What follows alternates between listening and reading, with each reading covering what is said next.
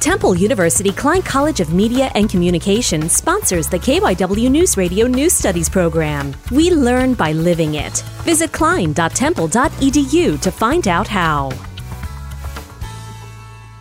The Boyertown girls soccer team follows a state championship year with a season like no other with help from senior Sam Goffus. As a team, we were able to persevere over those challenges and conquer our common goal, which to- was to win a state championship. Last year, the Bears won their first ever state championship in Hershey, PA. However, her long awaited senior season was cut short due to the pandemic. We weren't able to prepare in the preseason like we normally would, and were thrown into a quick season with multiple games a week. When Boyertown needs a goal, Goffus is the one to provide it. Next year, the Bears are eager for another normal season to attempt to deliver another state championship trophy back home. Haley Stutzman, Boyertown.